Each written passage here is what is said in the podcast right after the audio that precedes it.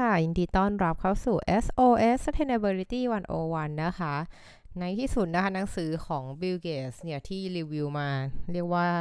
หลายสิบตอนแล้วเนี่ย ก็ใกล้จะถึงตอนจบแล้วนะคะ วันนี้ก็ยังอยู่กับหนังสือนะคะ How to Avoid a Climate Disaster the Solutions We Have and the Breakthroughs We Need นะคะ โดยวันนี้บทที่จะทำมาพูดคุยนะคะ ก็เป็นบทสุดท้ายของ เอ่อ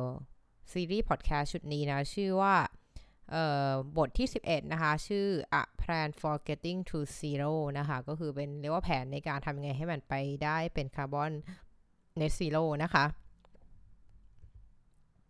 เขาก็บิลเกตก็บอกว่ามันเป็นเหมือนงานที่เร่งด่วนมากนะ เพราะว่าตอนนี้เราก็เหมือนกับ เราเราอยู่ในจุดเดียวกันค่ะ กับกับการที่เราเคยคิดถึง pandemic อะ เหมือนเขาบอกว่าเนี่ยเมื่อหลายปีก่อนเนี่ยก็มีคนออกมาเตือนว่าจะมีโรคระบาดอย่างนี้นะแต่เราก็ไม่ได้ทำอะไรนะคะ ซึ่งตอนนี้ค่ะ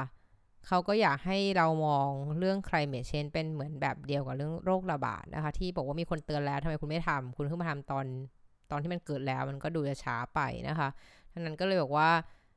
บิลเกตส์เลยบอกว่าเราไม่ควรทำผิดในเรื่องเดิมๆนะคะงั้นสิ่งที่สำคัญคือเรามีแผนที่จะ เอ่อวางสิ่งต่างๆทำสิ่งต่างๆ บนทางที่ถูกต้องนะคะ โดยเริ่มจาก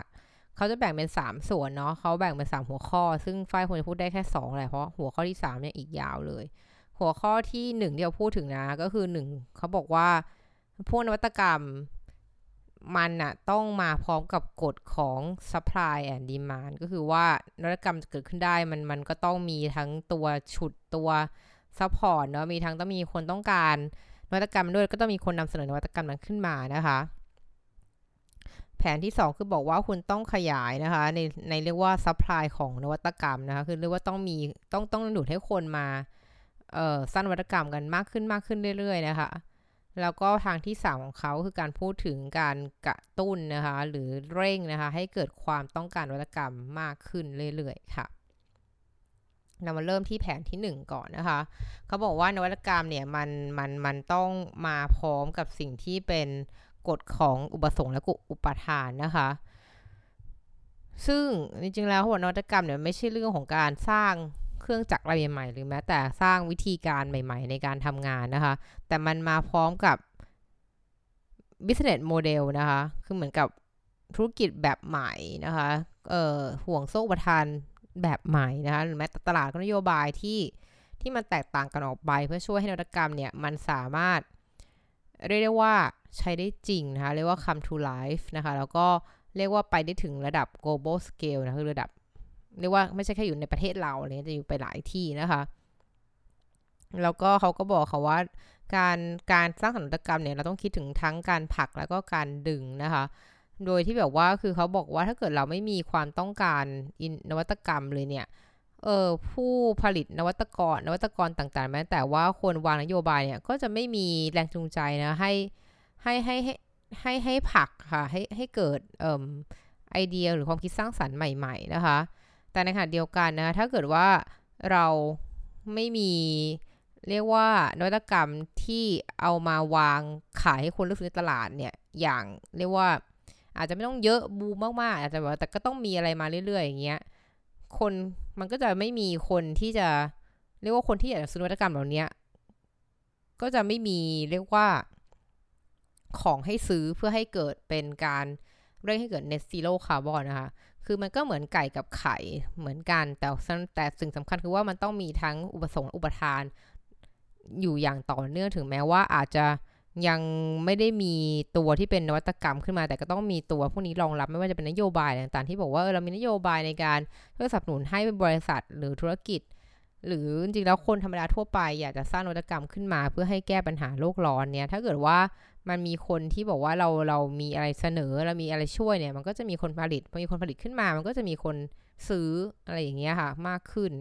และยิ่งถ้าเห็นว่าผลิตมามาช่วยลดปัญหาได้ก็จะขายได้ในระดับที่เป็น เอ่อระดับโลกได้เลยไม่ใช่แค่แบบอยู่ในแค่ประเทศไหนประเทศหนึ่งนะคะ ส่วนแผนที่ 2 คือการขยายนะคะ เรียกว่า supply ของเรียกว่าเนี่ยไอ้ส่วนที่เป็นอุปทานของนวัตกรรมเนี่ยมันทำอย่างไรนะคะ สิ่งสำคัญก็คือว่า innovation ที่จะทำเนี่ย มันต้องถูกเพียงพอ เรียกว่ามันต้องราคาเข้าถึงได้เอื้อมถึงได้ของกลุ่มในประเทศที่แบบเป็นชนชั้นกลางเนาะ ไม่ว่าจะเป็นที่บิลเกตส์ก็มีรายชื่อรายเรียกว่ารายละเอียดนะของเทคโนโลยีที่ต้องมีนะไม่ว่าจะเป็น nuclear fission นะคะ nuclear fusion นะคะพวก carbon capture storage นะคะเรื่องพวกเอ่อ zero carbon plasticอย่างเงี้ยค่ะคือเรียกว่าเป็นตัวเทคโนโลยีที่เขาพูดถึงไปในบทก่อนๆที่ไฟรีวิวไปแล้วเนาะไม่ว่าจะเป็นแบบเนื้อที่เป็นจากเนื้อทำจากผักอะไรอย่างเงี้ยนะคะ เนื้อทำจากแมลงอะไรทั้งหลายแหละพวกนี้ค่ะก็คือสิ่งที่เป็นสิ่งที่เป็นเทคโนโลยีเหล่านี้ คือคุณควรจะทำกันได้ให้มันแบบราคาถูกเพียงพอที่คนในประเทศอย่างชนชั้นกลางเนี่ยสามารถซื้อได้นะคะ โดยเขาก็แบ่งออกมานะคะ เพราะว่าถ้าเกิดพวกนี้มันมันซื้อได้แค่จำกัดแค่คนรวยอย่างเงี้ยมันก็จะไม่ก่อให้เกิดการเปลี่ยนแปลงนะ ดังนั้นเนี่ยเขาก็พูดถึงต่อมาว่าจะทำให้เกิดเหตุการณ์แบบนั้นได้คือรัฐบาลเนี่ยต้องมาทำสิ่งต่างๆต่อไปนี้ค่ะ มีทั้งหมด 1 2 3 4 4 ด้านนะคะนะคะว่า 4 ด้านที่รัฐบาลทำก็คือ 1 ก็คือว่า คุณต้องเพิ่มปริมาณเงินทุนหรือเรียกว่าปริมาณในการทำวิจัยและพัฒนาเนี่ยในเรื่องของเนี่ยพลังงานสะอาดในเรื่องของโลกร้อนเนี่ยให้มากกว่าเดิม 5 เท่าภายใน 10 ปีข้างหน้านะคะ อันนี้คือหัวเรื่องของข้อแรกนะที่เขาบอกรัฐบาลทำอะไรบ้าง 2 คือรัฐบาลเนี่ยควรจะต้องแบบ เหมือนยอมเสี่ยงนะคะกับไอ้พวก R&D โปรเจกต์ที่มันมีความเสี่ยงสูงๆมากขึ้น คืออาจจะต้องเหมือนเป็นนักพนันนิดหนึ่งนะคะ แล้วก็ 3 ก็คือว่าพยายามจับคู่ R&D ที่เรามีเนี่ย เข้ากับความต้องการที่เราต้องการมาก ๆ นะคะ และอันสุดท้ายเขาบอกว่าคุณต้องเริ่มทำงานธุรกิจตั้งแต่ต้นเลย ก่อนที่จะพัฒนานวัตกรรมอะไรต่างๆเนี่ย เดี๋ยวลงรายละเอียดกันนะคะ อันดับแรกเลยเขาพูดถึงเรื่องการเพิ่ม การทำวิจัยและพัฒนาเนี่ยหเท่านะคะ ภายใน 10 ปีข้างหน้านี้เพราะว่าคือเขาบอกว่าตอนนี้รัฐบาล อันนี้จะเป็นรัฐบาลทั่วโลกนะคะ มีการลงทุนในการวิจัยพัฒนาพลังงานสะอาดเนี่ยแค่ประมาณ 22,000 ล้านต่อปีนะคะ ซึ่งตัวเลข 22,000 ล้านเนี่ยฟังก็ดูเยอะนะคะ แต่ว่าจริงๆแล้วเป็นแค่เปอร์เซ็นต์แค่ 0.02%ของขนาดเศรษฐกิจของทั้งโลกนะคะ ซึ่งตัวเลขนี้เขาบอกว่า 22,000 ล้านเหรียญต่อปีเนี่ยเขาบอกชาวอเมริกันเนี่ยใช้จ่ายเงินไปกับน้ำมันเนี่ยมากกว่านี้อีกนะภายใน 1 เดือนนะคะใน 1 เดือนเนี่ยชาวอเมริกันแบบใช้จ่ายเงินที่เป็นราคาของการแบบจ่ายค่าน้ำมันเนี่ยมากกว่า 22พันล้านเหรียญต่อปีอีกนะคะ แล้วก็โดยขณะแล้วเขาก็บอกตัวเลขมาต่อว่าสหรัฐอเมริกาเนี่ยทั้งที่เป็นเอ่มผู้ นักลงทุนรายใหญ่ที่รายใหญ่ที่สุดนะคะในพลังงานสะอาดเนี่ยในการลงทุนด้านวิจัยเนี่ยก็จริงๆแล้วก็จ่ายไปแค่ 7,000 ล้านเหรียญต่อปีเองเนาะจากก้อน 22 พันล้านเหรียญเนี่ยคือใช้ไปให้7 7เองนะของอเมริกาที่เป็นคนลงทุนนะคะดังนั้นคำถามก็คือว่าแล้วมันควรต้องลงทุนเท่าไหร่ในเรื่องของการทำวิจัยพัฒนาเรื่องนี้นะคะเขาก็บอกว่าตัวเลขนะคะที่น่าสนใจคืออย่างอย่างอย่างสำหรับเออเรื่องสุขภาพอะค่ะเขาบอกว่า การที่ถ้าเกิดเรามีการแบบจะใช้จ่ายเงินเหล่านี้ค่ะ ไปเขาบอกอย่างเงินของบิลเกตที่เขาพูดถึงในเรื่องก็คือว่า 37พันล้านเหรียญสหรัฐเนี่ยใช้ไปต่อปีนะ มันจะก่อให้เกิดประโยชน์นะคะ ที่ไม่แต่เพียงแต่ชาวอเมริกันเท่านั้นแต่ว่าประชาชนทั่วไปในเมืองอื่นเนี่ยก็ได้รับผลประโยชน์เหมือนกัน ถ้าเกิดเรามีการทำวิจัยพัฒนาในเรื่องของสุขภาพอะไรอย่างเงี้ยนะคะโดยใช้เงินวิจัยนี้เข้าไปอย่างเงี้ยค่ะ ดังนั้นเนี่ยมันมันมันก็ต้องมีตัวชี้วัดที่เห็นให้ได้ชัดนะคะว่า จริง ๆ แล้วแต่รัฐบาลเนี่ยมีความจริงจังในการแก้ปัญหาโลกร้อนขนาดไหนก็ดูได้จากตัวเลขของเงินลงทุนในในการวิจัยพัฒนาเรื่องพลังงานสะอาดและเรื่องโลกร้อนนั่นเองอะคะ่ะต่อมาแผนที่2ของเขานะก็คือบอกว่าให้เสี่ยงมากขึ้นนะให้รัฐบาลเสี่ยงมากขึ้นนะคะ ก็คือเมื่อกี้พูดไปเรื่องของให้มีเพิ่มเงินเนาะจำนวนเงินมากขึ้นใช่ไหมคะแต่ตอนตอนนี้ตอนแผนที่2เขาบอกว่า คุณใช้เงินมากขึ้นแล้ว คุณก็ต้องดูด้วยว่าเงินที่คุณจ่ายไปมันจ่ายไปลงกับอะไรนะ คือไปทำอะไรนะคะแล้วก็สิ่งสำคัญก็คือว่าสิ่งเขาเรียนรู้คือบอกว่ารัฐบาลบางทีก็กลัวความล้มเหลวมากๆนะคะเขาไม่อยากจะนำเงินภาษีของประชาชนเนี่ยไปใช้อย่างสุรุ่ยสุร่ายหรือไปใช้กับอะไรที่มันอาจจะไม่คุ้มค่าและไม่สำเร็จอย่างเงี้ยค่ะ ซึ่งทำให้เนี่ยการหลาย ๆ ครั้งในการลงทุนด้านการวิจัยของรัฐบาลเนี่ยมันจะเป็นแบบลงทุนแบบ ไม่ได้หวังผลระยะยาวอะ่ะ คือแล้วก็ไม่เป็นการลงทุนที่แบบจริง ๆ แล้ว เออการลงทุนแบบเนี้ยไอความเสี่ยงต่ำแล้วมาดูความสำเร็จสูงเนี่ยคุณก็ให้เอกชนลงทุนเบสีเพราะเขาจะต้องแบกรับอะไรมากมายกว่าคุณเยอะ คุณเป็นภาครัฐเนี่ย คุณจะต้องสามารถรับความล้มเหลวได้มากกว่า แล้วควรจะลงทุนในเอ่อโปรเจกต์หรือนวัตกรรมที่มันดูแล้วมันน่าจะเสี่ยงสูงกว่าเยอะๆอะไรอย่างเงี้ยค่ะ คือเขาคิดตัวอย่างนะคะว่ามันมีตัวอย่างที่ดีในการใช้จ่ายเงินของรัฐเนี่ยก็คือ โปรเจกต์ Human Genome Project นะคะ หรือว่า HGP นะคะ ซึ่งออกแบบมาเพื่อจะแบบเหมือนทำแผนที่นะคะของเรียกว่ายีนของมนุษย์เรานะคะ แล้วก็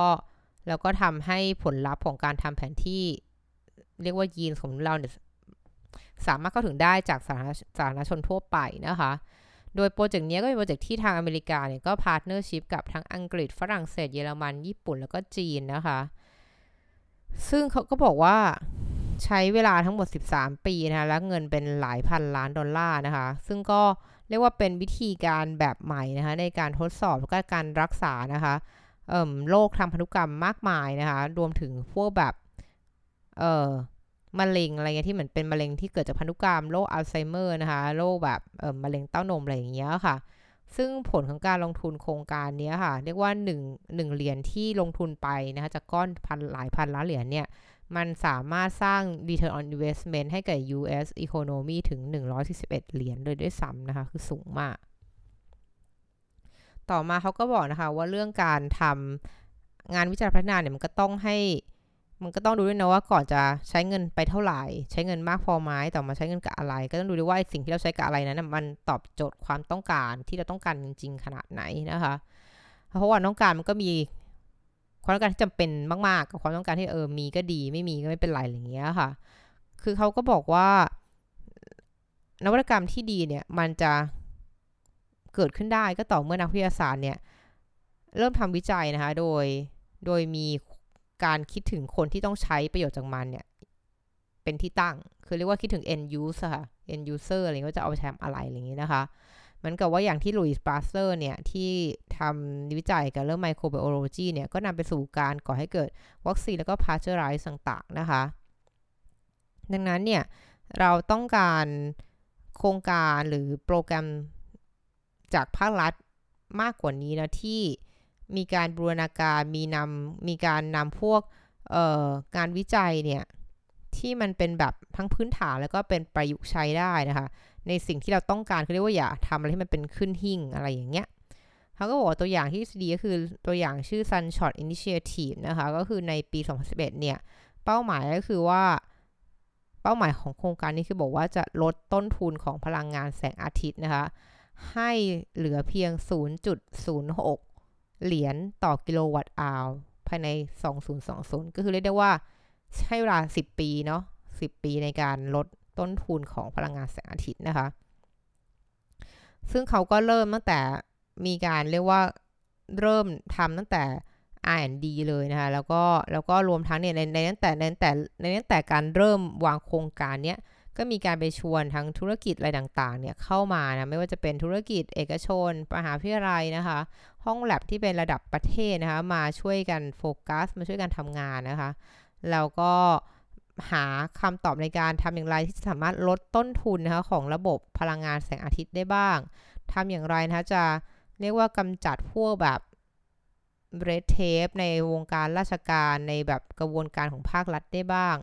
ทำอย่างไรให้แบบว่าเงินนะคะ ที่ใช้ไปการอุดหนุนอัดฉีดระบบของพลังงานแสงอาทิตย์เนี่ยมันถูกลงนะคะ ซึ่งทั้งหมดทั้งมวลเนี้ยในการพูดคุยกันในการทำงานวิจัยร่วมกันเนี่ยคือมันเริ่มเรียกว่าคุยกันหลายฝ่ายแต่ต้นอะทำให้แบบโครงการที่บอก Sunshot Initiative เนี่ยที่วางแผนไว้ 10 ปีถึงจะสำเร็จคือต้องแบบเรียกว่าต้นทุนของพลังงานเนี่ย มันต้องเหลือแค่จุด06 เหรียญต่อต่อเมกะวัตต์อาวเนี่ย เอ้ย ต่อกิโลวัตต์อาวเนี่ย มันทำให้เป้าหมายเนี่ยสำเร็จตั้งแต่ปี 2017อะค่ะ คือเรียกว่าสหรัฐทำได้ตั้งแต่ตอนนั้นอะไรอย่างเงี้ยคือก็คือเป็นตัวอย่างที่ดีเนาะ บอกว่าต้องมีการนวัตกรรมที่เราทำมาเนี่ยมันก็ต้องมีหลายดูหลายอย่าง ซึ่งนั่นในนั้นก็คือรวมทั้งงานวิจัยที่มันยากด้วยแล้วก็การทั้งออก policy ด้วยเพื่อตอบโจทย์เรื่องการใช้พลังงานสะอาดเนาะแล้วก็แผนที่ 4 นะที่รัฐบาลต้องทำนะคะ ก็คือว่าย้ำอีกครั้งว่าต้องเริ่มทำงานธุรกิจตั้งแต่ต้นนะคะ คือเขาบอกว่า early stage เนี่ย innovation เนี่ยเรียกว่านวัตกรรมในช่วงต้นๆเนี่ยมันเป็นหน้าที่ของรัฐบาลเนาะแต่ว่านวัตกรรมในช่วงหลังๆเนี่ยมันมันเป็นเรื่องของอุตสาหกรรมนั้นแล้วอะค่ะ คือคือคือมันคือการหาตลาดอะคือรัฐบาลบางทีอาจจะทำแล้วอาจจะมองไม่ออกว่ามันจะขายยังไงนั้นก็ให้ธุรกิจมาช่วยดูว่าเออถ้าคุณจะทำโปรโตไทป์ออกมาขายเอาเทคโนโลยีใหม่ที่เพิ่งทำวิจัยมาเสร็จมาขายให้มันมีคนอยากจะลงทุนมีคนอยากซื้อเนี่ย ก็ทำธุรกิจสิเขารู้ว่าเขาต้องชีวิตเขาอยู่กับการค้าขายกันอยู่แล้ว เขาก็จะแบบว่าช่วยออกความเห็นได้ว่าคุณจะทำโปรโตไทป์มาแบบไหนนะคะ แล้วก็เรียกว่าหาตลาดให้อะไรอย่างเงี้ยค่ะแล้วก็รวมทั้งบางบางเจ้าจะลงทุนด้วยซ้ำนะคะกับรัฐบาลนะคะ ซึ่งอันนี้ก็ทำให้เทคโนโลยีเนี่ยมันกลายเป็นสิ่งที่ซื้อขายได้ แล้วคนธรรมดาก็ใช้ได้ด้วยอะค่ะ ก็ที่เหลือนะคะ อีกส่วนหนึ่งของบทนี้ก็จะนำไปพูดในครั้งหน้านะคะ ขอบคุณค่ะ สุดท้ายนี้นะคะ ก็จะขอ ทายอินนะคะบอกให้ทุกท่านนะคะช่วยไปลงชื่อสนับสนุนร่างพระราชบัญญัติอากาศสะอาดด้วยเด้อค่ะ แต่ก่อนที่จะลงชื่อนะคะฝ้ายก็อยากจะให้ทุกท่านลองทำความเข้าใจกับมันก่อนด้วยว่าคุณเห็นด้วยไหมนะคะ ที่จะสนับสนุนตรงนี้ก็ไม่อยากจะให้แบบแค่เซ็นชื่อไปงั้นๆ โดยที่ไม่เข้าใจว่าพรบพูดถึงอะไรนะคะ และนี่คือทั้งหมดของ SOS Sustainability วันวันประจำวันนี้ ขอบคุณติดตามนะคะ แล้วเจอกันใหม่วันพรุ่งนี้ สวัสดีค่ะ